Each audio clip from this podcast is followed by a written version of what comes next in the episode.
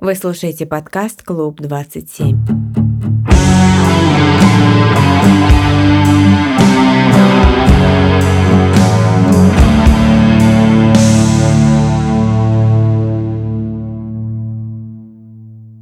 В этом подкасте мы обсуждаем селф-харм, суицид и другие тяжелые темы. Слушайте с осторожностью. Если вы испытываете симптомы депрессии, обратитесь за профессиональной помощью. Сезон первый. Курт Кобейн. Эпизод номер пять. Коробка в форме сердца. 17 мая 1991 года. Концертный зал Палладиум, Лос-Анджелес, Калифорния. Хрустальная люстра над головой у Курта тихонько позвякивает на сквозняке. Есть какая-то особенная магия в опустевших залах, где только что закончился концерт. Они напоминают ему что-то из детства. Это ускользающее ощущение, которое он силится поймать за хвост, пересекая комнату в направлении бархатных занавесок над входом в вип-зону. Вип-зона. Фу, что за пафос такой? Это же панк-концерт. Но в этом весь Лос-Анджелес. Он ненавидит его всей душой. Сюда приезжают только продать или продаться. Весь город один дымящийся, позолоченный кусок дерьма. Но этот зал, здесь он чувствует себя как дома. Он уже играл в этом зале год назад. Но сегодня пришел как зритель. Его затащили сюда Крист и Дейв на концерт какой-то дамочки, которую Гролл упорно, но безнадежно кадрил еще с их осеннего тура. Ее зовут Дженнифер, и она почему-то не любит Курта, за глаза называет его душнилой, будто он сделал ей лично что-то плохое. Хотя он даже никогда не разговаривал с ней толком. В голове складываются какие-то строчки, он мурлыкает их себе под нос, прикрывая глаза. «Да пошла она!» Думает Курт, посылая на другой конец зала раздавленную пивную банку. В полете она изрыгает длинный шлейф брызг. Слегка разбежавшись, Курт скользит по мокрому полу на стоптанных подошвах своих кет. Зажав сигарету в зубах, он расставляет руки в стороны, чтобы удержать равновесие. В голове складываются какие-то строчки, он мурлыкает их себе под нос, прикрывая глаза. Он почти уже у ступенек наверх, когда позади него раздается незнакомый голос. «Эй, я тебя знаю!» Курт прибавляет шаг, стараясь не поскользнуться на чем-то подозрительно похожем на блевотину. «Да подожди ты!» За его спиной звучат быстрые шаги, он оборачивается. Прямо на него из центра зала движется высокая женщина. В контровом свете, бьющем из приоткрытой двери в холл, он может разглядеть только ее контуры. Тусклые желтоватые волосы, уложенные ломкими от лака локонами. Огромный красный рот, облизывающийся и улыбающийся, зовет его по имени. Он застывает, как животное в свете фар. «Ты Курт Кобейн!» – произносит красный рот. Она уже стоит к нему вплотную – от незнакомки пахнет водкой, сигаретами и пачули. «Ты Курт Кобейн, и ты тот еще говнюк!» Сказав это, она толкает его рукой в грудь. Он приземляется на задницу, но успевает ухватиться за девушку и повалить ее вместе с собой, и вот она на нем. Бесстыдно заглядывает ему прямо в душу огромными круглыми глазами цвета морской волны. Вокруг смазанная черная подводка, в своем платье, будто снятом с маленькой девочки, натянутым поверх разорванных колготок, она похожа на одну из его кукол, которых он плавит в духовке. В эту секунду срабатывает инстинкт. Он снова в школе, снова эти чертовы кабаны из футбольной команды валят его на землю и глумятся над ним. Он рычит и скидывает ее с себя приемом из рестлинга. Он и не знал, что помнит их до сих пор. Теперь она под ним. Это нахальная, огромная, развязная женщина – его пальцы сжимаются вокруг ее горла. Но ее это нисколько не смущает. Наоборот, она выгибается ему навстречу. Какого черта? Со второго этажа слышится голос вышибалы. Он приказывает им подняться, а то их вышвырнут. Блондинка, извернувшись под Куртом, орет ему в ответ, что он не знает, с кем имеет дело. Здесь Курт Кобейн, долбанный голос поколения. Что за черт? Дернувшись, Курт подскакивает на ноги. Из его кармана выпадает и катится по полу прямо к ногам блондинки бутылка с сиропом от кашля. Он наклоняется, чтобы поднять ее, но блондинка опережает его и теперь с ухмылкой рассматривает, как медленно перетекает от стенки к стенке густая фиолетовая жидкость. Он хочет сказать ей, что она обнаглела и ей надо немедленно вернуть ему его кадеин. Но она опережает его слова. Подмигнув, блондинка раскрывает замочек на сумочке, которая болтается у нее через плечо. На дне, среди скомканных салфеток, тампонов и тюбиков с помадой, он видит бутылку кадеина. Они встречаются глазами. Красный рот открывается и изрыгает слова. Блич – вторичное говно. Но ей понравился его сингл «Сливер», тот, где он поет про мамочку. Пока, Курт Кобейн. Она взбегает вверх по лестнице и исчезает за бордовой занавеской. Что это за чокнутая? Откуда она знает его имя? Он никогда не видел ее раньше.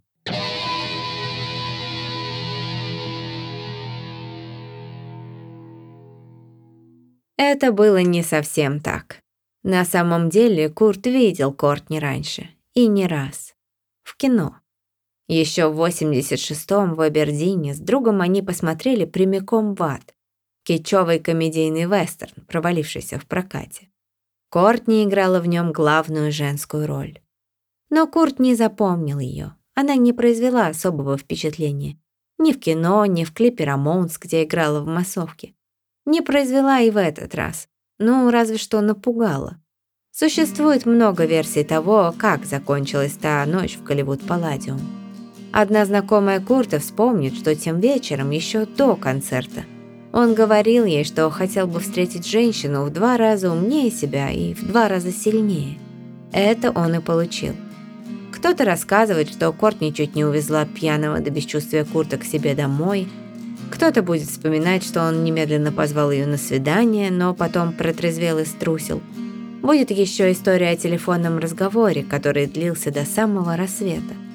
Потом Курт долго сомневался, было ли все это наяву или приснилось ему в кадеиновой отключке. Пару лет спустя вдвоем с Кортни они придумают историю о коробке в форме сердца, которую она якобы отправила ему по почте через пару дней. Она густо пахла ее духами с пачули. Внутри была антикварная фарфоровая кукла, три засохших розовых бутона, миниатюрная чайная чашка и горсть ракушек, покрытых лаком для ногтей. На деле коробка в форме сердца появилась лишь после выхода песни Heart Shaped Box. И в тексте песни коробка заменила другое слово. В оригинальной версии Курт пел о гробе в форме сердца, но это было слишком мрачно и тяжеловесно для радиоэфира. Однако мы сильно забежали вперед. Как бы там ни было, на следующий день после знакомства с Кортни Курт вернулся к работе над Nevermind в студии. Он снова переписывал тексты в последнюю минуту, грустил по Тоби и с разрушительным упорством перфекциониста делал новые и новые дубли вокальных партий. Запись затягивалась. Первоначальный бюджет в 60 тысяч долларов, выделенный лейблом, уже давно был превышен. Но Курт был все еще недоволен результатом. Тщетно он пытался записать очередную гитарную партию так, как она звучала у него в голове. Всякий раз что-то шло не так, и он гневался, яростно бил по струнам и рычал. Буч Вик свел из этих дублей скрытый трек на оборотной стороне альбома «Endless Nameless». По изначальному договору с лейблом группе предоставлялась творческая свобода. Но когда представители Гэффин послушали получившийся сведенный альбом, они не оценили гаражность звучания и предложили перемикшировать Nevermind с помощью Энди Уоллеса, который работал с Мадонной и Слэйр.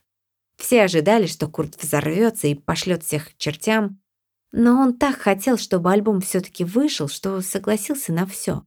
В итоге главный гранж-альбом эпохи оказался вовсе не таким гранжевым. Звук был выверенным и вычищенным, как у коммерческих групп. Но это ничего, уговаривал себя Курт. Вживую он будет играть так, как ему нравилось. А эти капиталисты могут думать, что купили его. После окончания работы над альбомом и короткого пьяного турне Курт вернулся в Олимпию. На роялти с первого диска и гонорары за концерты он купил себе машину. Это был раздолбанный Понтиак 63 -го года. Машина, про которую его друзья говорили, что она больше подошла бы какой-нибудь бабуле. Впрочем, Курт все так же водил, как бабуля. Он старался ездить на 10 миль в час медленнее, чем разрешенная скорость. Так он думал, что сбережет двигатель. По приезду он снова стал видеться с Тоби. Это длилось до самой осени. Никто из них точно не мог объяснить, что происходило между ними тем летом. Они были друзьями, но иногда спали вместе. Обычное дело для богемной свободолюбивой Олимпии. Но такое положение вещей эмоционально изнуряло Курта. Он все еще хотел принадлежать кому-то всецело. Тоби все еще хотела ровно обратного. Дэйв Гроул съехал из квартиры Курта. В перерыве между записями и концертами общительному гиперактивному ударнику было веселее жить в большом городе. Он квартировал у разных друзей и знакомых в Сиэтле. Курт остался один, если не считать его зверинца – кота Квинса, черепах и крольчихи Стю. Однажды, гуляя по карьерам на окраине Олимпии вместе с Диланом, Курт набрел на запруду с головастиками. Он зачерпнул целый выводок пустой банкой, которую подобрал на обочине и принес домой. Он поселил их в аквариуме вместе с черепахами и ушел по делам. Когда он вернулся домой, по поверхности воды плавали хвосты и лапки. Черепахи сожрали головастиков. Он понятия не имел, что отдал этих маленьких нежных существ на растерзание хищнику, стоящему много выше в пищевой цепочке. Полный ужаса и отвращения Курт вылил содержимое аквариума на заднем дворе, а черепах продал за 50 баксов какому-то школьнику. После он уехал в Лос-Анджелес заниматься промоушеном будущего диска. Когда он вернулся, то обнаружил свои вещи в мусорных мешках и коробках на лужайке перед домом. Это было похоже на дежавю. Ему повезло, что Трейси, на чье имя был договор аренды, приехала забрать его кота и крольчиху, когда хозяин решил, что все таки выселяет Кобейна за неуплату. Снова Курт стал бездомным. Неделями он ночевал в своей машине. Артист с контрактом на большом коммерческом лейбле. Музыкант, которому прочили статус голоса поколения все, начиная с развязных пьяных блондинок в клубах и заканчивая пресс-атташе крупнейшей звукозаписывающей студией. Это была неплохая шутка, и в этот раз Курт даже был не против посмеяться над ней сам. После того, как Нирвана сыграла впечатляющий, закрытый для публики концерт для сотрудников Гэффин, они решили повысить стартовый тираж Nevermind с 20 до 46 тысяч копий. Они рассуждали так. Если эти абердинцы продадут хотя бы половину того, что продали Sonic Youth, это уже неплохо для бизнеса. Тогда же в Лос-Анджелесе был снят клип на песню Smells Like Teen Spirit. Изначально планировалось, что первым синглом будет Lithium, но, услышав вживую Teen Spirit, менеджмент поменял решение. Это был хит с потенциалом выхода в топ-20 национальных чартов, так думали они. Наступил август. Песню начали крутить в эфирах университетских радиостанций. По легенде, однажды какой-то энтузиаст включил Teen Spirit перед толпой, томящейся в ожидании перед началом стадионного концерта. Реакция была такой убедительной, что присутствовавший на площадке представитель MTV решил немедленно взять клип в ротацию. По иронии, идея клипа, которую придумал Курт, состояла в демонстрации презрения и стёби над капитализмом. В тот момент он целиком еще не осознавал, что сам стал частью мира больших корпораций, подписав контракт с одной из таких. Очень скоро до него донесут значение этого решения. Но пока группа переживала самое прекрасное и волнительное время, возможное в карьере музыканта.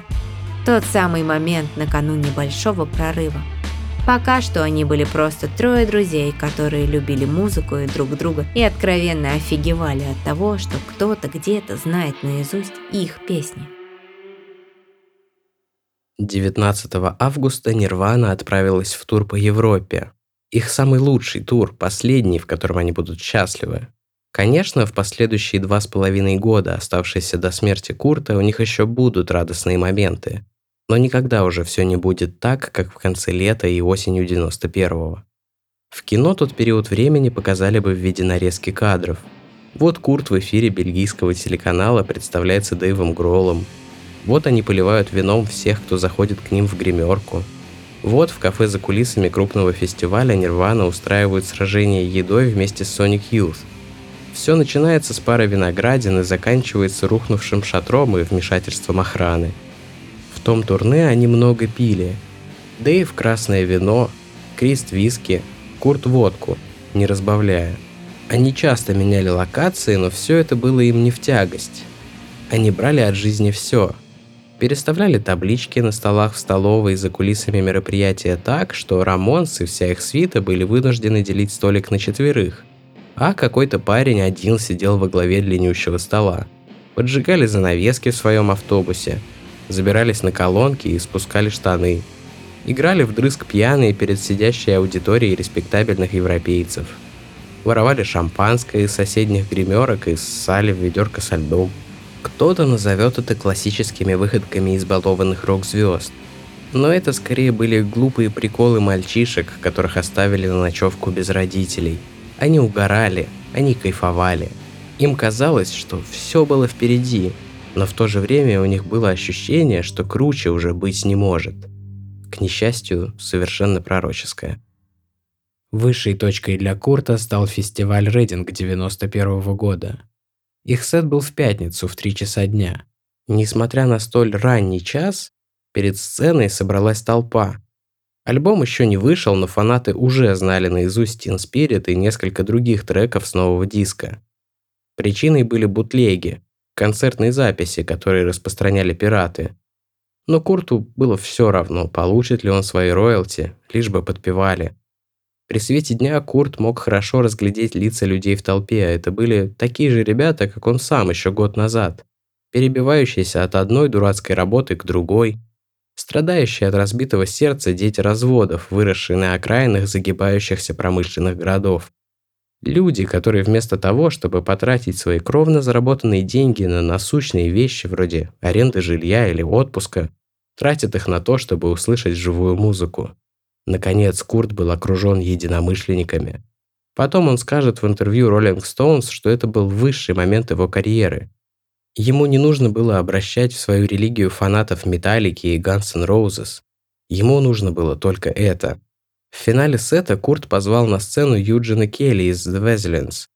Дуэтом в один микрофон они спели песню «Where did you sleep last night?», которая спустя год станет одним из самых сильных и искренних номеров на легендарном телеконцерте Нирваны MTV Unplugged. Курт отжигал как классическая рок-звезда 70-х почти во всех аспектах, кроме одного. Он никогда не спал с фанатками. В начале своей карьеры Курт сделал несколько исключений, но после никогда не реагировал на флирт девушек, которые старались привлечь его внимание из первого ряда на шоу. Он был тихим, держался сам по себе. Недоступный и загадочный, он сводил с ума своими вежливыми отказами. Несмотря на то, что ему было одиноко, Курт решил, что на этом этапе жизни он не хочет ни в кого влюбляться и заводить отношения. Это был момент в его карьере, к которому он шел слишком долго, чтобы позволить кому-то себя отвлечь. Крист путешествовал с Шелли, у Дэйва тоже была девушка. Курт по приколу взял с собой в турне своего близкого друга, фотографа Иена Диксона. Они спали в одном номере во время ночевок в гостиницах, из-за чего поползли слухи о гомосексуальности Курта.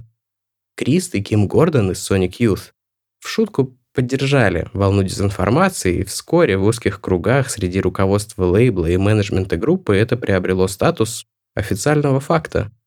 Сам же Кобейн узнал об этом, когда их позвал на ужин Ларри Флинт, знаменитый издатель порножурнала «Хаслер». После тура по офису он похлопал Курта по плечу и сказал, что обычно дарит своим гостям пачку порножурналов с их любимыми моделями. Но таких материалов, как нравится Курту, у него, к сожалению, нет. Только тогда до Кобейна дошло, как его затворничество было истолковано общественным мнением. Он рассмеялся и совершенно не обиделся. Курт сопереживал проблемам геев и других меньшинств, потому что сам всю свою жизнь, несмотря на успех и богатство, относил себя к аутсайдерам. К тому же его младшая сестра Ким была лесбиянкой. Кто знает, дошли ли слухи о гомосексуальности Курта до Кортни Лав, когда их пути несколько раз пересекались в ходе этого тура. Они приветствовали друг друга, но этим мы ограничились. Кортни тогда была девушкой Билли Коргана, вокалиста чикагских рокеров Smashing Pumpkins. Так же, как и Курт, Билли выпустил в 91-м альбом, после которого ему прочили будущее мегазвезды альтернативного рока. Группы были примерно на одном уровне популярности, но Билли с ревностью относился к восходящей звезде Нирваны. Кортни Лав и ее группа Холл тоже были в этот момент на гастролях. За кулисами европейских фестивалей Кортни делала все, что делала всегда. сыпала именами знаменитостей, которые числились в ее близких друзьях, перекрикивала и перебивала любого говорившего, вламывалась в чужие гримерки и всячески нарушала личные границы. Она заполняла собой все пространство. От нее было тяжело отвести взгляд. Курту хотелось сжаться, когда на него смотрели тысячи глаз. Кортни же расцветала от любого внимания и требовала его как что-то причитающееся ей по праву рождения. Возможно, в этом и было дело. Кортни была непростой девушкой. Ее отцом был первый менеджер Grateful Dead, а матерью – наследница большого состояния. Ее детство и юность прошли в хиповских коммунных и исправительных школах на трех континентах – в прошлом профессиональная фанатка, в середине 80-х она поняла, что ей будет мало быть просто подругой рок-звезды. Она сама жаждала подобной славы. Осенью 91-го Холл выпустили первый альбом, который своим дерзким звучанием, масштабом и скандальностью личности вокалистки сделал группу знаменитой не только в узких кругах. И Кортни не планировала на этом останавливаться. Она была на 3 сантиметра выше и на 3 года старше Курта, она встречалась с другим мужчиной. Одним своим присутствием она раздражала всех, включая самого Курта. Но все это стало неважно после того, как он понял про нее две вещи. Она как никто понимала его, когда он рассказывал ей про развод родителей и бездомную юность. Она сама прошла через подобное. А еще ее любимым наркотиком был героин. Но все это он узнает и поймет про нее немного позже – Пока они лишь проплывали мимо друг друга за кулисами. Кортни под руку с Билли, Курт в компании своих друзей, понятия не имея о том, что они поженятся всего через пять месяцев. Впрочем, Кортни уже тогда испытывала к Курту интерес. Она напросилась к ним в гастрольный автобус поехать из Европы в Британию под Ла-Маншем. Всю дорогу она заигрывала с ошарашенным таким внезапным вниманием Дэйвом Гроллом, пока Курт сидел забившись в углу. Уходя, будто нарочно, Кортни оставила в автобусе парней сумочку с документами, но возвращать ее отправился Дейв, а не Курт. Мыслями Курт уже был в Олимпии.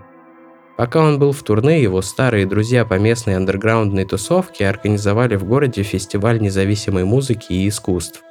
В нем приняли участие все, даже Тоби. Но Курта никто не пригласил. Он больше не был инди-артистом, Ему не было места на подобном мероприятии. Это было вполне справедливо, но все равно причинило Курту боль. Дело было не в ущемленном самолюбии, а в идентичности. В культурном и идеологическом смысле именно Олимпия была настоящей родиной Курта, а вовсе не Абердин. Он сформировался как личность и как артист в среде инди-музыкантов, которые считали мейнстримовый коммерческий успех чем-то постыдным – Пока что он слабо ощущал плоды этого самого успеха. Ну да, его стали узнавать на улицах, потому что Teen Spirit крутили по MTV. Но он по-прежнему спал в машине и скитался от одних друзей к другим, чтобы принять душ или поесть горячей еды. И пускай все улыбались ему как раньше, он начал остро ощущать, что стал чужаком в Олимпии. Таким же аутсайдером, как был когда-то в Эбердине. Пора было двигаться дальше. Курт перебрался в Сиэтл.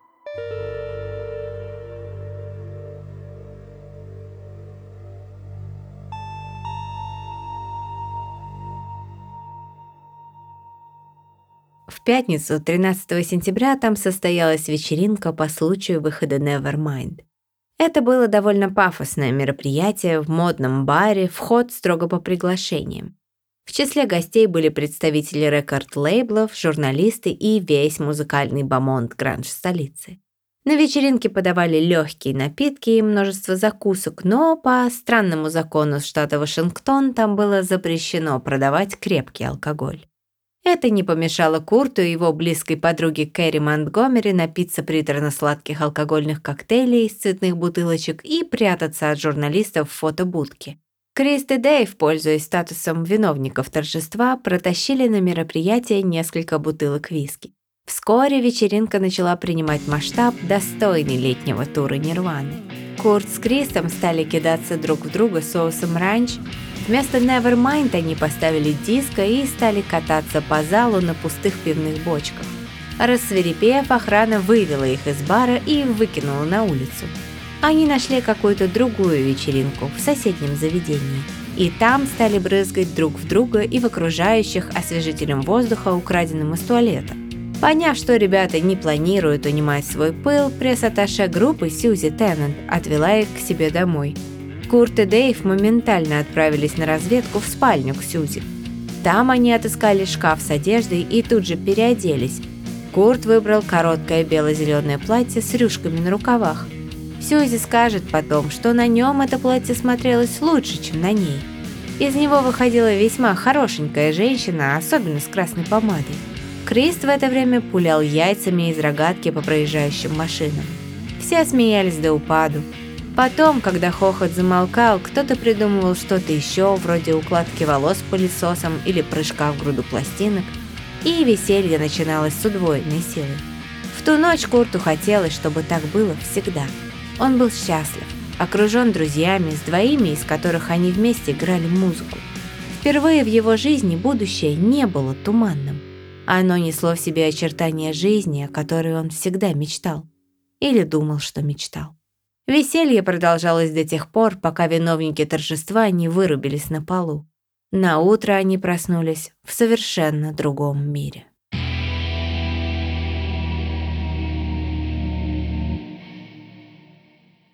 Стартовали продажи Nevermind.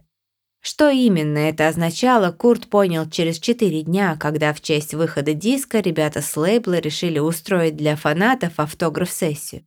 Все происходило в музыкальном магазине. Ожидалось пара десятков фанатов, 50 по оптимистичному прогнозу. Но Курту было плевать, сколько народу придет.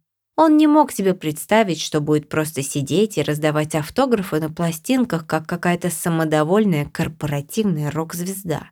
Нирвана сыграет шоу для фанатов, сколько бы их ни пришло.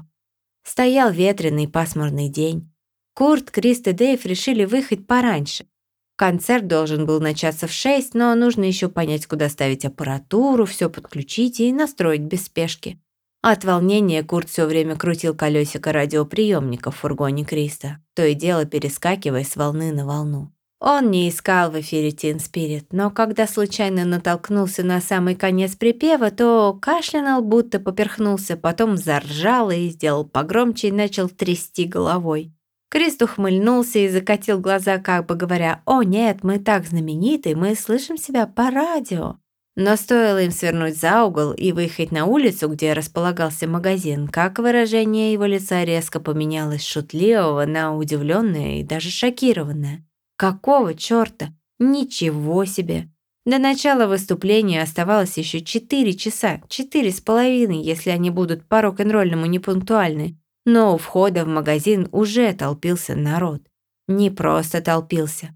Целая огромная очередь растянулась вокруг квартала. У Курта вырвался оторопелый нервный смешок. С саундчеком они разберутся позже.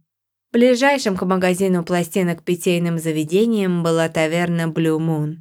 Местечко со странной историей, в свое время сюда любил захаживать Тед Банди, но навряд ли у Курта в тот день на уме были серийные убийцы. Они заказали пиво, нервно смеялись, тщетно пытаясь обратить происходящее в шутку. Их ждут фанаты. Их сингл крутит по радио. Друзья даже видели их клип на MTV. Слава богу, у Курта нет телевизора, иначе крыша бы поехала. Да у него и квартиры даже нет. Он ночует на диване своей подруги Керри. А там его ждут фанаты, целая очередь, грёбаный сюр. Он опрокидывает остатки пинты. В этот момент кто-то стучит в окно. Подняв глаза, Курт видит двух девушек с длинными темными волосами на прямой пробор. Они смеются и машут ему, как будто они знакомы. Нервные пальцы одной из них сжимают новенький Nevermind. Их вид, их улыбки, их голые коленки внушают Курту ужас. Отвернувшись от окна, он хватает пинту Дэйва и приканчивает ее прежде, чем ударник успевает возразить. Он может поверить в реальность происходящего, только глядя в глаза Трейси. Она в первом ряду, Весь концерт, все 45 минут, пока Нирвана сотрясают крошечный зал музыкального магазина басами. Но потом Курт переводит глаза и видит рядом Тоби. Она тоже здесь.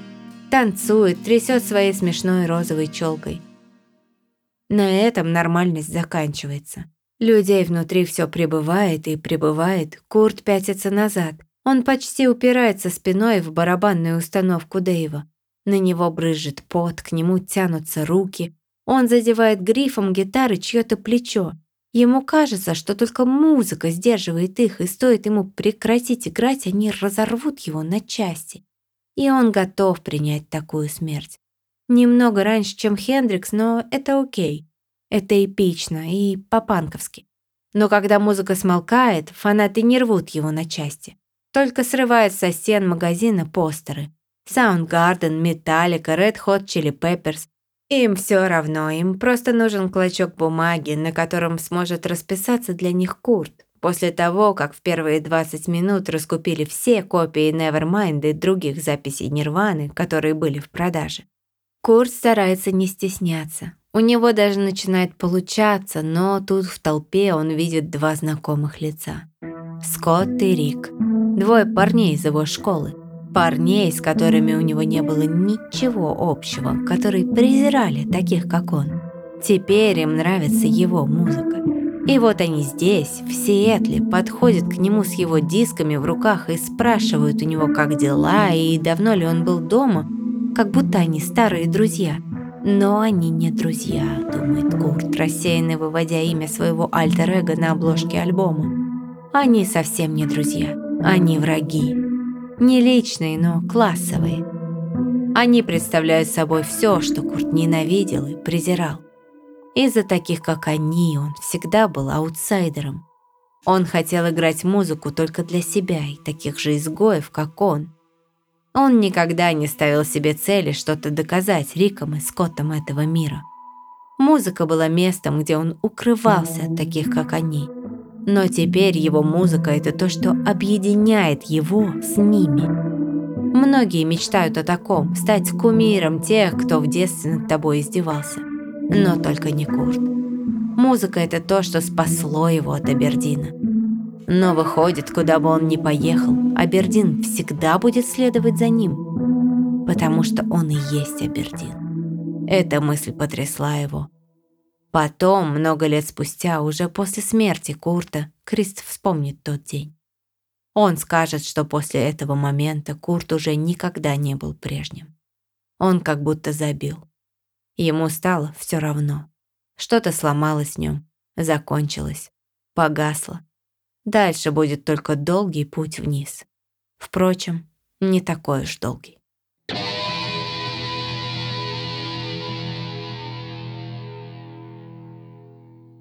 Сразу после презентации Нирвана отправилась в тур по Америке. В качестве разогрева они взяли с собой Мелвинс. Дань старой дружбе и знак уважения со стороны Курта.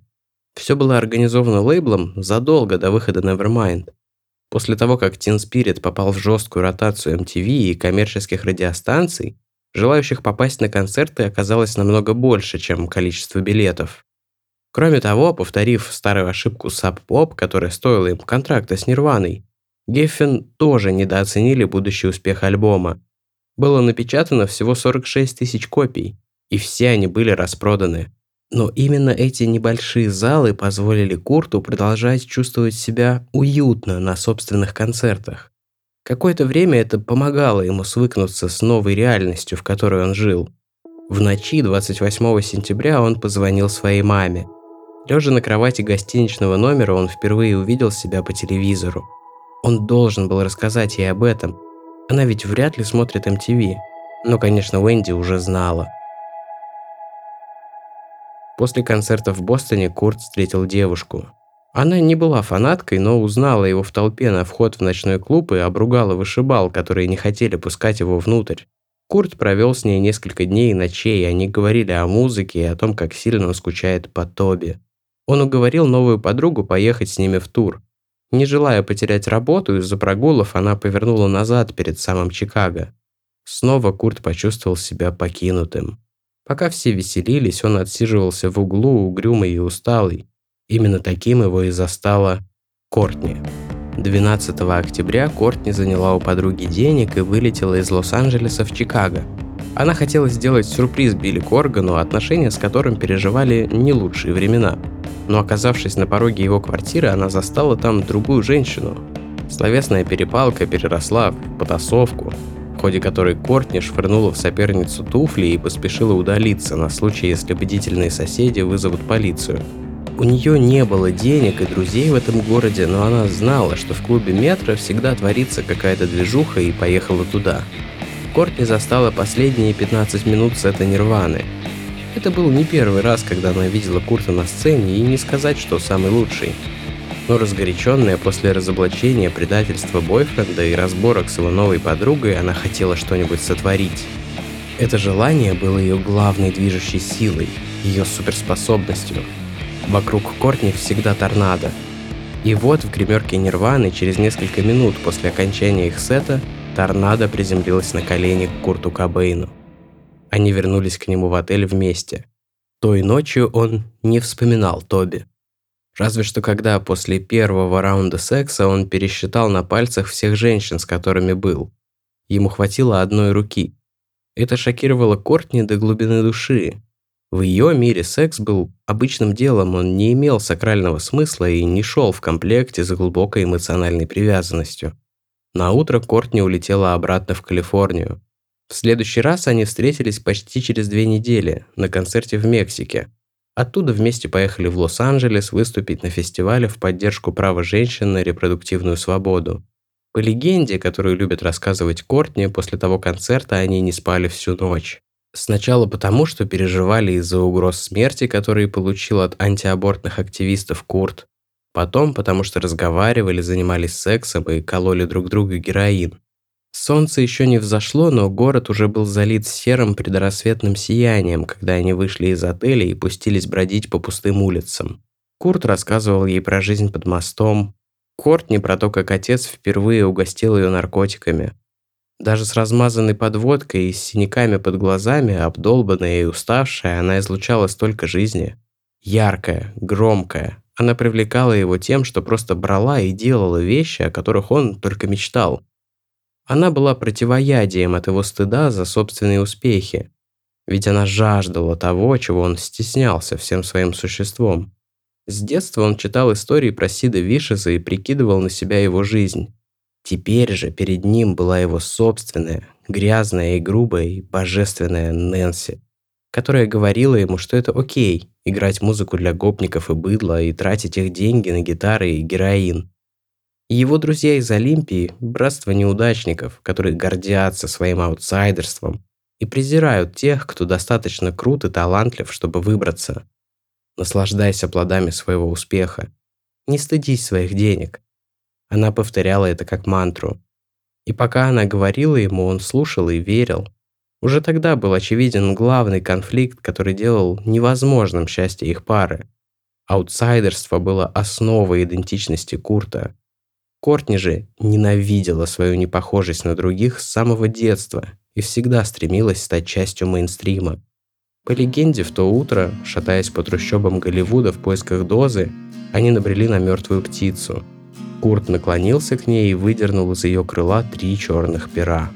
Первое, сказал он, было для Кортни, второе для него, а третье для ребенка, который у них появится – Скорее всего, Кортни просто придумала эту историю.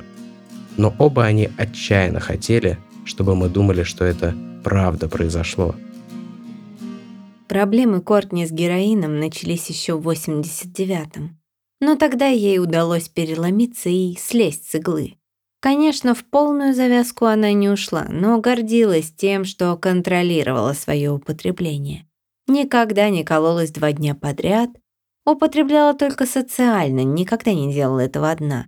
У нее был целый свод правил, который позволял ей, как она считала, ходить по краю, но никогда не делать тот самый шаг в бездну, который, к моменту их встречи, по ее словам, уже сделал Кобейн. Наркотик был нужен ей, чтобы замедлиться. Быстрая, резкая и громкая, она нуждалась в затишье, но не умела затормаживаться без посторонней помощи она нашла баланс. Но с Куртом все изменилось. С самого начала осеннего тура 92-го, а может даже и раньше, он кололся каждый день. Только так он мог свыкнуться с реальностью того, что его узнают на улице, и его собственная мама ведет с ним себя так, будто он Майкл Джексон. Очень быстро Курт и Кортни начали колоться вместе. Они и сами признают это в одном из интервью. Мы сошлись на почве химической зависимости. Поначалу это было просто шуткой, но со временем все их шутки и откровения обернутся против них. Тогда, в первые месяцы отношений, как только им удавалось найти точку соприкосновения во времени и пространстве, они запирались в комнате, занимались сексом и валялись в кровати, прячась от мира в коконе из иголок и простыней. Когда они были не вместе, они отправляли друг другу факсы из номеров гостиниц. Кортни писала, что Курт пахнет вафлями и молоком, и она скучает по его телу и 20-минутным поцелуем. Многие строчки ее тогдашних писем к нему станут потом текстами ее будущих песен. Ответы Курта похожи на страницы его дневников. Пугающие, многословные, путанные, полные паранойи черного эксцентричного кабейновского юмора. Впервые Курт заявил о своей новой любви публично в прямом эфире британского телевидения 8 ноября 92 -го. Он сказал «Кортни Лав – лучший трах в моей жизни». На следующий день имена главного рокера вселенной и его скандальной подруги впервые засветились в таблоидах. До этого его слава не заходила дальше музыкальных журналов. Потом Курт будет горько раскаиваться в том, что сам навлек на них чужое внимание. Но в тот момент он хотел, чтобы об их отношениях знал весь мир. Он купался в лучах любви женщины, которая разделяла все его страсти и пороки, он готов был принадлежать ей. Настолько, что все другие вещи будто отступили на второй план. Курт узнал, что Nevermind достиг золотого статуса случайно, от подруги, которая зашла поздравить его после концерта. 6 декабря после выступления Нирваны в Лондоне Курт и Кортни решили пожениться. История умалчивает о том, кто сделал предложение кому, нам остается только предполагать. На утро они пошли бродить по пустому предновогоднему Лондону, все еще пьяные, обдолбанные и очень влюбленные. В витрине они увидели кольцо. Антикварный перстень с рубином, который принадлежал когда-то давно умершей красавице из викторианской эпохи. Он был идеален. В тот момент в жизни Курта, как ему казалось, было идеально абсолютно все. Все, чего он хотел, это чтобы их с Кортни просто оставили в покое – запереться с ней в комнате очередного отеля, неделями не вылезать из кровати, отключить телефон. Остаток тура Курт решил отменить, сославшись на проблемы с желудком. Но вожделенное уединение с любимой не продлилось долго. У Кортни были другие планы. Кобейн вернулся в Сиэтл, Лав отправилась на гастроли с Холл. Помолвка помолвкой, но никто не отменял ее амбиции стать звездой рок-н-ролла. Тем более сейчас, когда ее имя было у всех на устах. Друзья предупреждали ее быть осторожнее с Куртом. Не потому, что он мог ее обидеть, нет. Но роль невесты, а потом и жены более успешного музыканта могут навсегда понизить ее статус до банальной миссис Кобейн. Это сведет к нулю все ее труды и амбиции. Но то ли ослепленная любовью, то ли чем-то другим, Кортни не слушала своих близких. На самом деле она начала представляться этим именем, миссис Кобейн, еще до свадьбы. Позже она будет винить сексизм индустрии и желтую прессу за то, что навеки войдет в историю как плюс один Курта. Но на деле она осознанно совершила этот выбор если осознанность – подходящее слово, когда ты влюблена и колешься героином каждый день. Уличив момент между концертными датами, Кортни прилетела в Сиэтл, и Курт отвез ее к маме, в Абердин. Уэнди была шокирована появлением Кортни на пороге своего дома. Конечно, она знала, что однажды это случится. Сын познакомит ее со своей избранницей, но втайне она всегда надеялась, что это будет кто-то вроде Кэрри Монгомери, воспитанная девушка из хорошей семьи, которая давно дружила с ее сыном и знала его не только как рок-звезду, но и не в лучшие его времена. Кому, как не Уэнди, понимать последствия поспешного брака с человеком, которого толком не знаешь. Умная и проницательная Кортни быстро считала настроение Уэнди. Курт же пребывал в тотальном недоумении. Он искренне не понимал, как можно испытывать по отношению к Кортни что-то, кроме восхищения. Он надеялся, что его мама проникнется любовью к его избраннице и решил дать ей немного времени для того, чтобы привыкнуть к переменам. Тем временем перерыв в гастролях, организованный Куртом, закончился.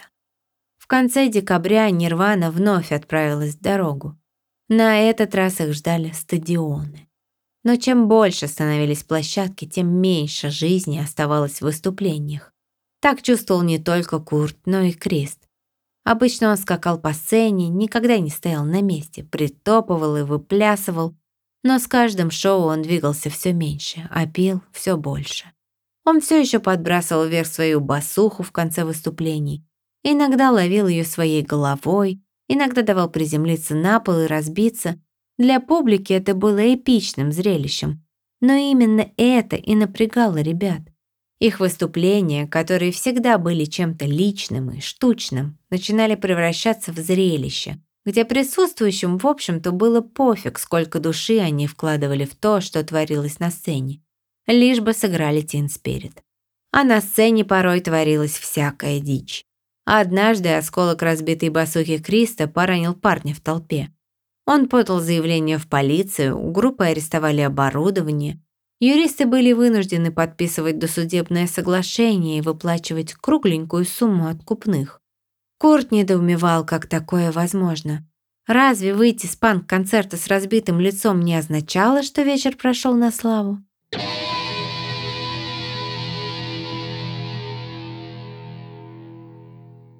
Другой раз пьяный в хлам после концерта Крист разбил себе голову так сильно, что его забрали на скорой.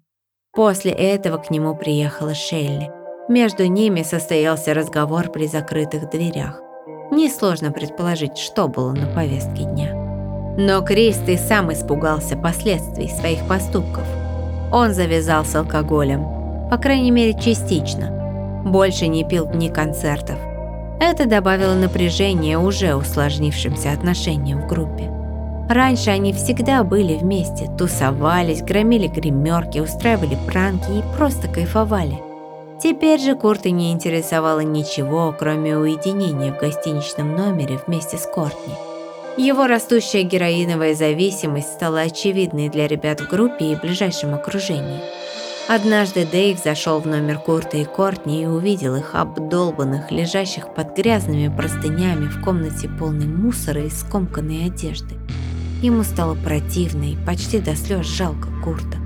Он видел все это раньше, этот затуманенный взгляд, отсутствующее выражение лица, рытвины на коже. Недаром Дэйв провел столько лет в дороге. Он понимал, куда это приводит. Он хотел помочь, но не знал как. Говорить что-то было бессмысленно. Впрочем, перемены в Курте заметили не только близкие. Под Новый год он дал интервью рок-журналу «БАМ» в Калифорнии. К этому моменту он уже так заскучал отвечать на одни и те же вопросы журналистов, что он начал сочинять про себя на ходу байки, которые лягут потом в основу кобейновской мифологии, о которой мы много говорили в предыдущих эпизодах. Но главное в этом интервью было не это. От опытного взгляда корреспондента не смогли укрыться его крошечные зрачки и то, как закрывались его веки, пока он говорил. Серый цвет лица и покрытая ранками кожа. В статье ничего не было сказано напрямую.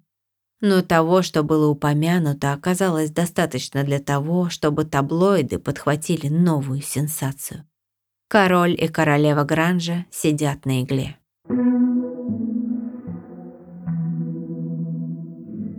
Королевского статуса Курт добился в начале января 92-го.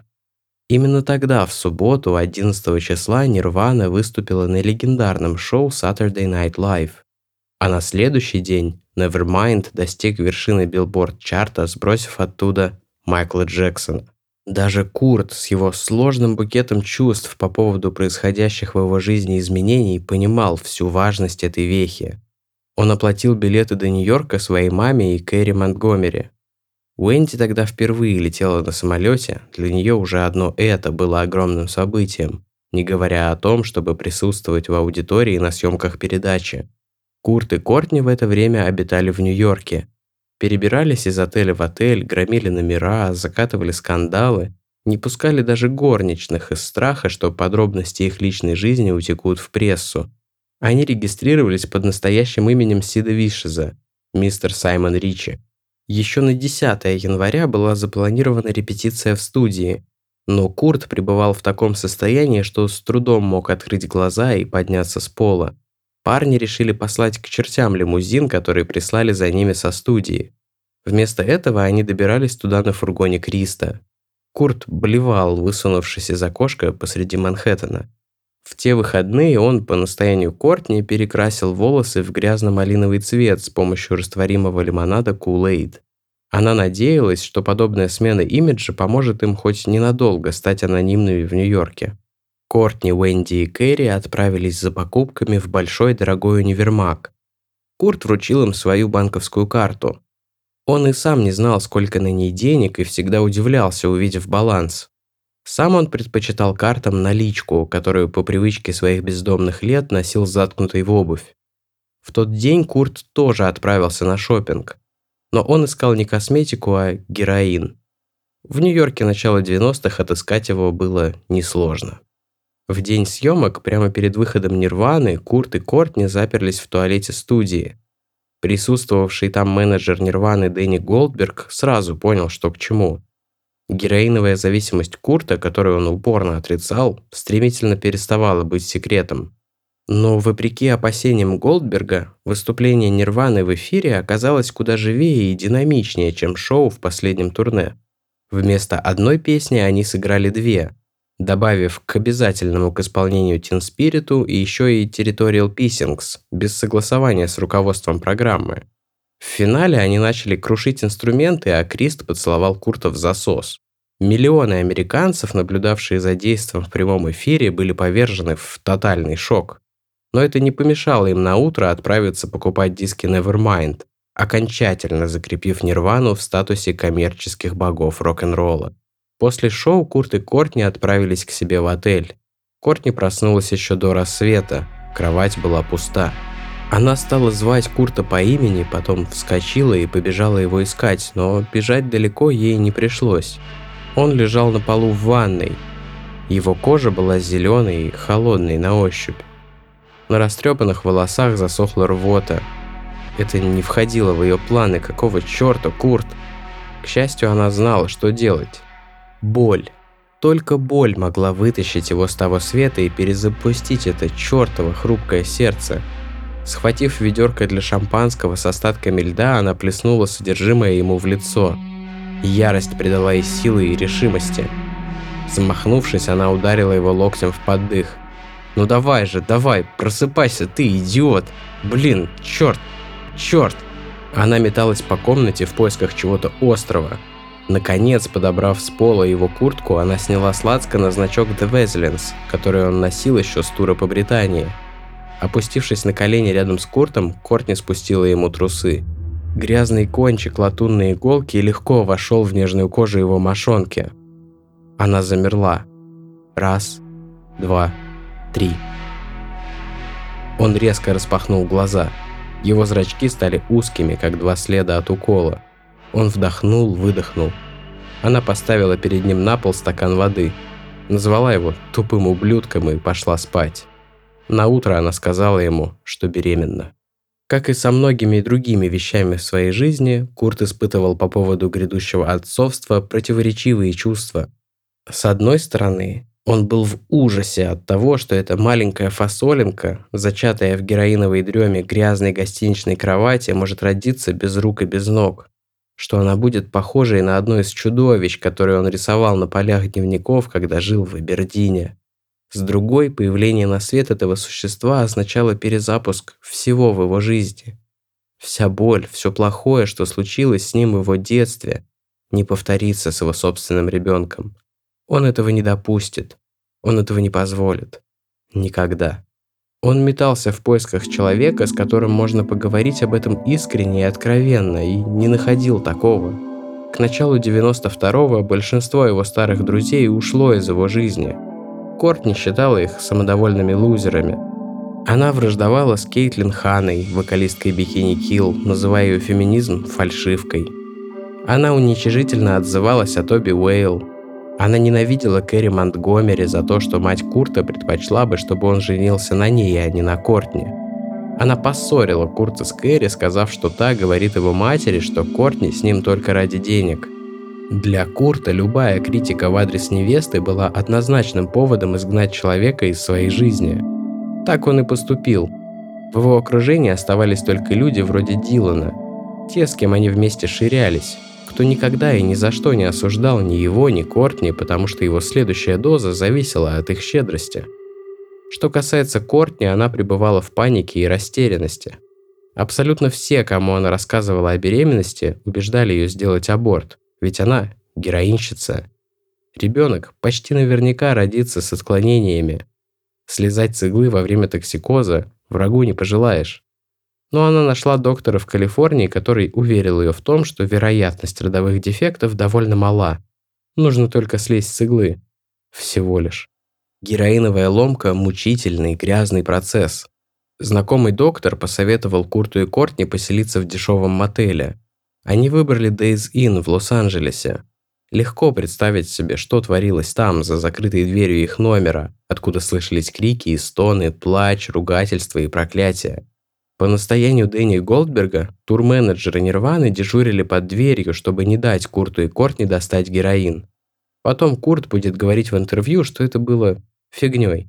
Что-то похожее на желудочный грипп, не более. На деле это было похоже на изгнание дьявола. Озноб, боль, диарея, рвота, слюнотечение, расширение зрачков. Добавим к этому бессонницу и истерику. Они спасались огромными дозами транквилизаторов, которые помогали на несколько часов отключиться от этого ада. Курт утешал себя только тем, что, когда все это закончится, они пойдут на первое УЗИ. Там он увидит своего ребенка и узнает, наконец, какого монстра они зачали. Но ребенок Кобейнов не был похож на монстра. На черно-белой мутной картинке Курт разглядел ручки и ножки, а врач, что у них будет девочка. Зажав в руке кассету с записью сонограммы, Курт поехал на съемки клипа. Они выбрали Come As You Are, несмотря на то, что лейблу грозила судом группа Killing Joke. Басовый риф в их песне 80s до смешного походил на партию Криста в Come As You Are. Снова лейблу пришлось откупаться. На съемках видео Курт выглядел так плохо, что его лицо снимали через слой пластика или бегущую воду, чтобы скрыть следы предыдущей недели в аду. После съемок Нирвану снова ждали в туре. На этот раз это была Австралия и Азия. В Брисбене у Курта скрутило желудок. Он отправился в отделение скорой за обезболивающим, но там его приняли за обычного джанки, который искал дозу. Это поразило его до глубины души. По совету местных промоутеров он обратился к звездному доктору, специалисту по зависимостям в Сиднее. Тот прописал ему чудо-препарат, от которого у Курта наладилась жизнь. Они отыграли еще несколько шоу. Но потом Курт случайно прочел мелкий шрифт на бутылочке с пилюлями. Препарат содержал метадон. Сам того не осознавая, он снова подсел на опиаты. Но так он хотя бы смог продолжить тур. В Азии Курта шокировало то, что местные промоутеры опубликовали в газетах информацию о дате и времени их прилета. Японские школьницы закидали его плюшевыми Hello Kitty и старались хоть кончиком пальца прикоснуться к лимузину, который забирал его из отеля. Это казалось ему полнейшим сюром, это не укладывалось в голове. Ему хотелось спрятаться, оказаться в безопасном месте, в старой, привычной реальности до всего этого безумия. Единственным укрытием, которое он смог найти в тот момент, стал героин.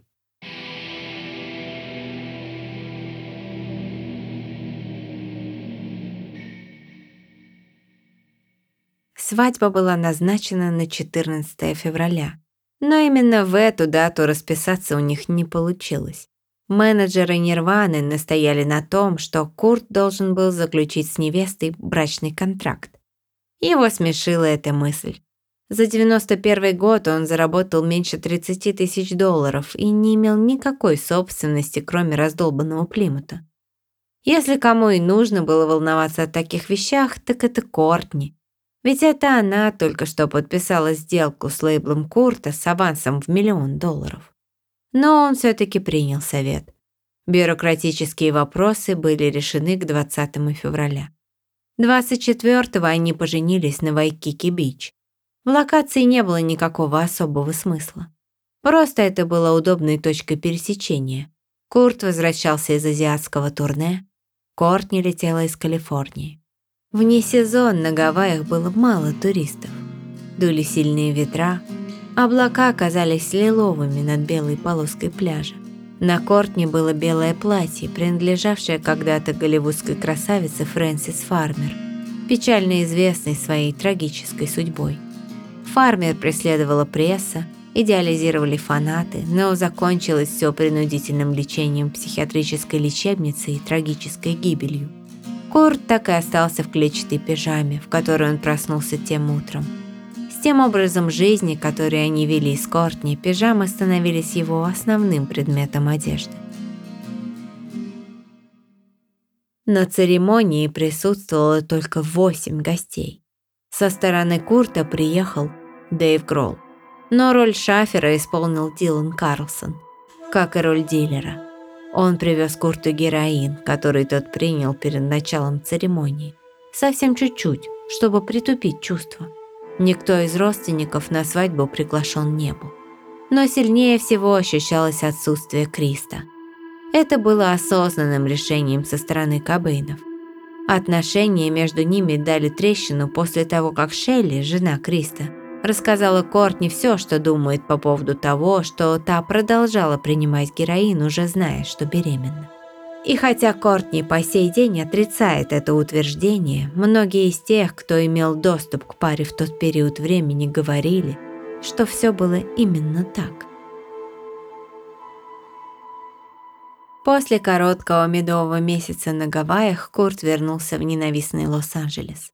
Там, запершись на съемной квартире, он кололся, рисовал, писал песни и на повторе смотрел видеозапись УЗИ со своей дочерью, чередуя ее со снав фильмом с самоубийством коррумпированного сенатора.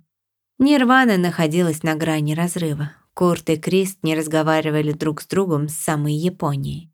Тем временем Nevermind достиг платинового статуса, был продан 1 миллион копий. По этому поводу Курт обратился к юристам и попросил пересмотреть условия разделения авторских отчислений внутри группы. Раньше они все делили поровну. Теперь Курт считал, что он и есть Нирвана. Поэтому он заберет себе 100% роялти за слова песен и 75% за музыку. Причем передел этот будет действителен постфактум. Кристу и Дэйву придется вернуть ему часть своих денег. Иначе оба они уволены. Услышав эти требования, Крист не мог поверить в их реальность. Неужели для Курта, который готов был играть бесплатно, вдруг стали так важны деньги? На что вообще можно потратить столько бабла? Тем не менее, Новоселич согласился на условия Курта. Но с этого момента больше не было никакой нирваны. Только бизнес. Впрочем, на что Курт потратит столько денег, было вполне очевидно. К маю он покупал героина уже на 400 долларов в день. Конечно, дело было в том, что ему никто не продавал ничего по реальной стоимости. Он же звезда, он богатый. Сказать по правде, он и правда стал богатым к тому времени. Они с Кортни сняли большой дом в фешенебельном районе Голливуда. Но Курта продолжали терзать кошмары о зародышах мутантах. Новое турне давалось ему тяжело. Играя на стадионах, он не чувствовал ничего, кроме злости, и вымещал ее в драках с охранниками и скандалах с продавцами бутлегов. Пираты стали его личными врагами. Они с Кортни буквально помешались на преследованиях нарушителей авторских прав. Курт даже отказывался играть вживую новые песни, боясь, что их запишут и продадут без его ведома и согласия, не поделившись с ним процентом с продаж. Тем временем желтая пресса по пятам следовала за парой. Они следили за каждым их шагом в надежде найти подтверждение героиновой зависимости Читы Кобейнов, о которой говорили и писали все. Чтобы как-то поправить свою репутацию, Кортни согласилась дать большое интервью журналу Vanity Fair. Это был порядочный мейнстримовый глянец, который писал материалы о знаменитостях. Она рассказала о своей жизни с Куртом, даже пригласила журналистку Лин Хиршберг в свой дом.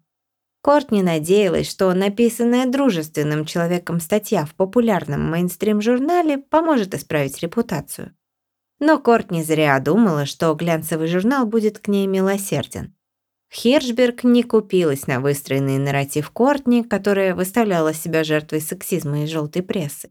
Прослушав записи их разговоров несколько раз, опытная журналистка вычленила из легенды оговорки Кортни, произнесенные по неосторожности. Из этих случайно оброненных фраз журналистка поняла, что Лав действительно продолжала принимать героин, уже зная, что беременна. Номер журнала с материалом о Кортни вышел 11 августа. А уже 18-го в 7.45 утра у Кобейнов родилась дочь. Так вышло, что в больницу в эту ночь они оба были пациентами. Курт проходил очередную детоксикацию, Кортни лежала на сохранении.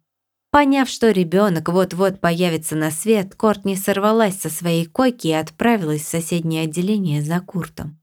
Она зашла к нему в палату и замерла на пороге. Все ее тело пронзило схваткой.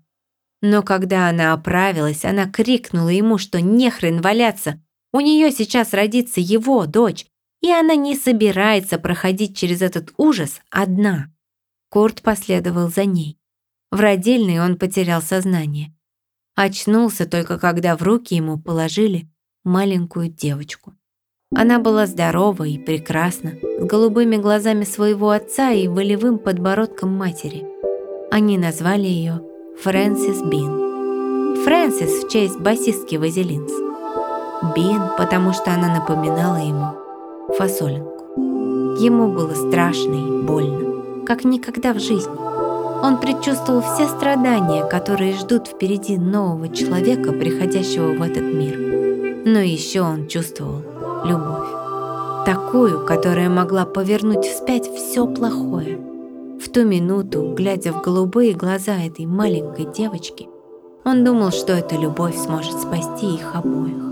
Три дня спустя в больницу за новорожденный Фрэнсис Бин явились сотрудники социальной службы.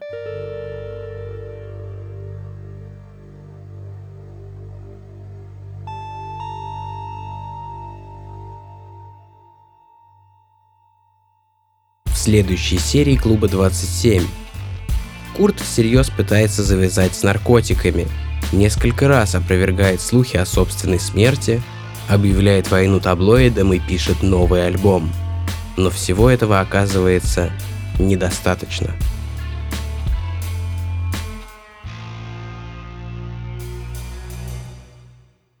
На этом предпоследний выпуск сезона про Курта Кобейна закончился, и мы снова хотим немного поговорить за кулисами. Да, что это был за выпуск, мы оба прослезились к финалу.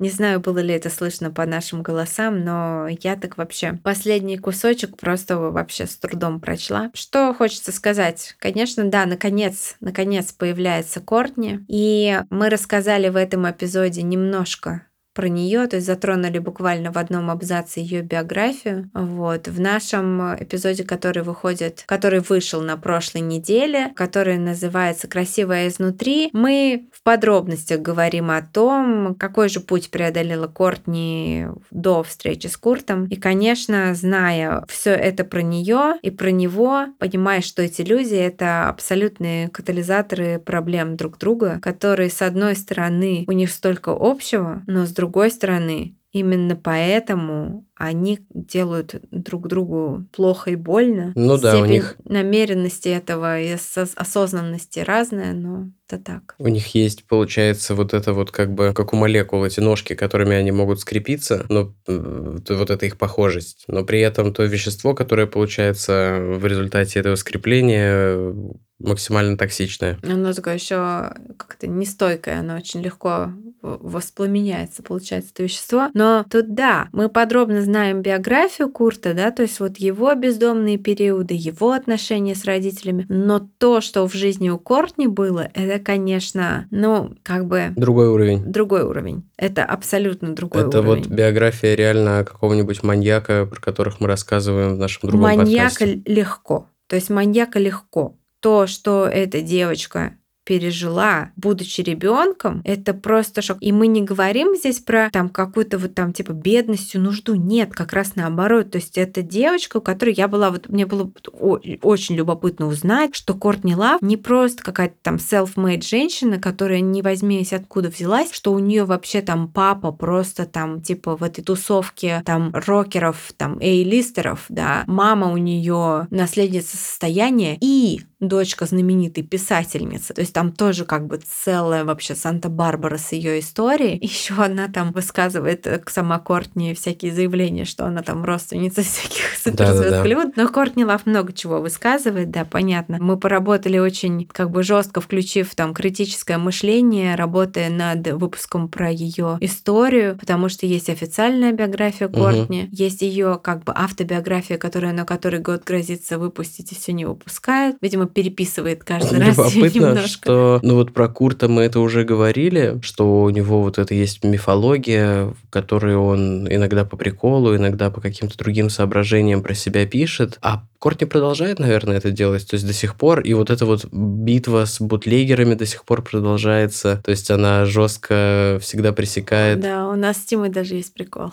Да, у нас есть прикол, я думаю, сейчас хороший момент, чтобы его рассказать. Да. Э, ну, в общем, она продолжает вот эту борьбу с пиратами и борьбу с каким-то альтернативным мнением. Мы вот в этом, опять же, выпуске про Кортни в бонусном, который на прошлой неделе вышел, рассказали пару таких типа судеб, которые она, в общем, сломала вот этой так, вот своей ну, борьбой. На самом деле, да, то есть она, она борется с альтернативным мнением о себе, сказать про нее что-то. То есть нет, все, люди все равно говорят. Но вот есть классный фильм а, Курт и Кортни, который снял британский BBC-шный документалист. Сейчас у меня, конечно, выпало из головы абсолютно его имя. Он снимал еще про Элин Уорнес две документалки, которые вот мы смотрели для нашего другого подкаста «У холмов есть подкаст». И, конечно, там показан момент, как э, Кортни Лав на каком-то типа ассоциации э, журналистов и свободы слова. Ей дают какой-то там почетный приз, или она вручает кому-то награду, и журналист к ней подходит и говорит, извините, а как же, а как, как же, как же так? Вы же там типа, вы же, ну это вот в следующем нашем основ... вот угу. финальном эпизоде про отношения уже с журналистами и в принципе роль Там, журналистов. в принципе, да. становится понятно, почему она так к журналистам относится. Это да. Но тем не менее, да, что она очень сильно борется с альтернативными точками зрения. Собственно, ну, прикол... Инстаграм она недавно удалила, поэтому с ней даже невозможно подискутировать на эту тему. Собственно, прикол в том, что мы купили поддельные футболки Нирвана перед записью этого подкаста. Да. Потому что мы решили, что наша позиция, что ну, вот в этом выпуске уже это начинает чувствоваться, точнее, в этом периоде их отношений, собственно, более-менее с самого начала э, их отношений начинает чувствоваться, что Курт не совсем согласен, что, на что она его заставляет делать, и что вот она своей волей его подавляет и подчиняет, и э, приводит его в те места, где ему не очень хорошо. И в каком-то смысле, конечно, она Курта довела вот до той степени зависимости, с которой мы его оставили в конце этого эпизода. Ну, да, да, э, как бы ее роль в этом есть. Мне кажется, что несмотря на то, что все, что я и, и мы, и ты, и те послушавшие вот эпизод своей биографии, несмотря на то, что мы про нее знаем, ее увлечение Куртом и ее влюбленность, она искренняя. Ну, до какого-то момента. Она искренняя до какого-то момента, а потом она оказывается, они оба оказываются, ну, не знаю, в плену друг у друг друга. Вот в плену этой жизни, этого вот образа, созданного в прессе, в плену зависимости. То есть они... Ну, я думаю, что Курт Курт был тоже непростой человек в общении. Курт был, я думаю, мне так кажется, весьма сложный ну, человек ну, в общении. Степень ответственности, которую он вешал за себя на других людей, да, и да. особенно на женщин, с которыми он встречался. Да, то есть он, безусловно, искал себе какую-то женщину типа, ну не мать, конечно, но вот какую-то сильную женщину, да, к которой можно было прицепиться и вот быть ее, как бы быть у нее в утробе, да, то есть как вот, угу. вот, вот этого он хотел. К этому всему прилагалось цена. И как бы в очередной раз КБН делает выбор, и цена этого выбора оказывается чем-то, что он не может вынести. То есть к такой женщине прилагается то, что ее воля исполняется там в 100% случаев. Ну вот, э, типа, Трейси была, несмотря на то, что она была очень заботливой, и у нее было много качеств таких материнских, ну, типа, ну, вы поняли, что я имею в виду. У нее не было... Она была недостаточно крутая для КБ. таких да. для, для него. Да, то есть а ему хотелось вот какой-то такой вот... Ему было очень удобно и комфортно с Кортни в том плане, что на него всегда было обращено вот это внимание с момента, как вот э, Nevermind раскрутился, он всегда был в центре внимания, и ему это внимание было некомфортно. То есть он хотел внимания, но внимание от определенных людей к определенным вещам. Там, типа, он хотел к своей музыке от определенности был быть популярным среди классных ребят. Вот, и зарабатывать на этом деньги. Вот. А когда на него смотрели все, было очень удобно иметь рядом такую женщину, которой это нравится, которая забирает на себя как бы все это, можно быть там где-то за ее спиной. Если посмотреть видео, как они заходят на вот этот вот MTV Music Awards в 93 году. Это хороший момент, чтобы призвать вас подписаться на наши соцсети, где мы кучу всяких видео, Да. фотоматериалов выкладываем. Да, да, да, да, да. Обязательно выложим это туда. Там просто видно, как она его толкает в спину, чтобы он подошел, типа не горбился. Я не знаю, к чему она, но она его очень грубо толкает в спину, чтобы он вот подошел туда, куда ей нужно, чтобы он подошел. И он просто подчиняется ей. Ну, собственно, несмотря на то, что ему нужен был вот этот вот гайденс, вот это вот э, как бы наставление от э, такой женщины, оказалось, что Кортни просто не действовала в его лучших интересах, Нет. а действовала в своих. Нет, она действовала в своих. И да. в, в следующем выпуске это будет гораздо Это- очевиднее, это- чем в этом. Да, это будет гораздо очевиднее, что я искренне верю, что она была влюблена в него, и это все начиналось как что-то настоящее, но чем это все закончилось и как бы какие этапы это все проходило, мы расскажем вам на следующей неделе. Не стоит забывать, что в жизни Курта появился человек по-настоящему родной, Фрэнсис Бин, и про нее тоже мы много расскажем в следующем выпуске. Вот, а так, до встречи. До встречи через неделю в нашем гранд-финале. Пока. Пока. Это был подкаст Клуб 27. Слушайте плейлист к этому эпизоду на Яндекс Музыке и других площадках. Список источников мы разместили в наших социальных сетях. Ссылки на них вы найдете в описании. Этот подкаст написали, спродюсировали и поставили мы, Валя и Тима Назаровы. Литературный текст редактировала Стася Полякович. Монтировал и создавал музыкальное оформление Кирилл Мухрыгин. Джингл подкаста сочинил и аранжировал Кирилл Быков. Контент для наших социальных сетей создают Катя Красицкая и Настя Баранова. Наш логотип и обложку сезона нарисовала Аня Байкова. Отдельная благодарность нашему преподавателю художественной речи Алексею Двоеглазову. Также благодарим всех, кто создавал обложки для наших выпусков. До встречи в следующих эпизодах.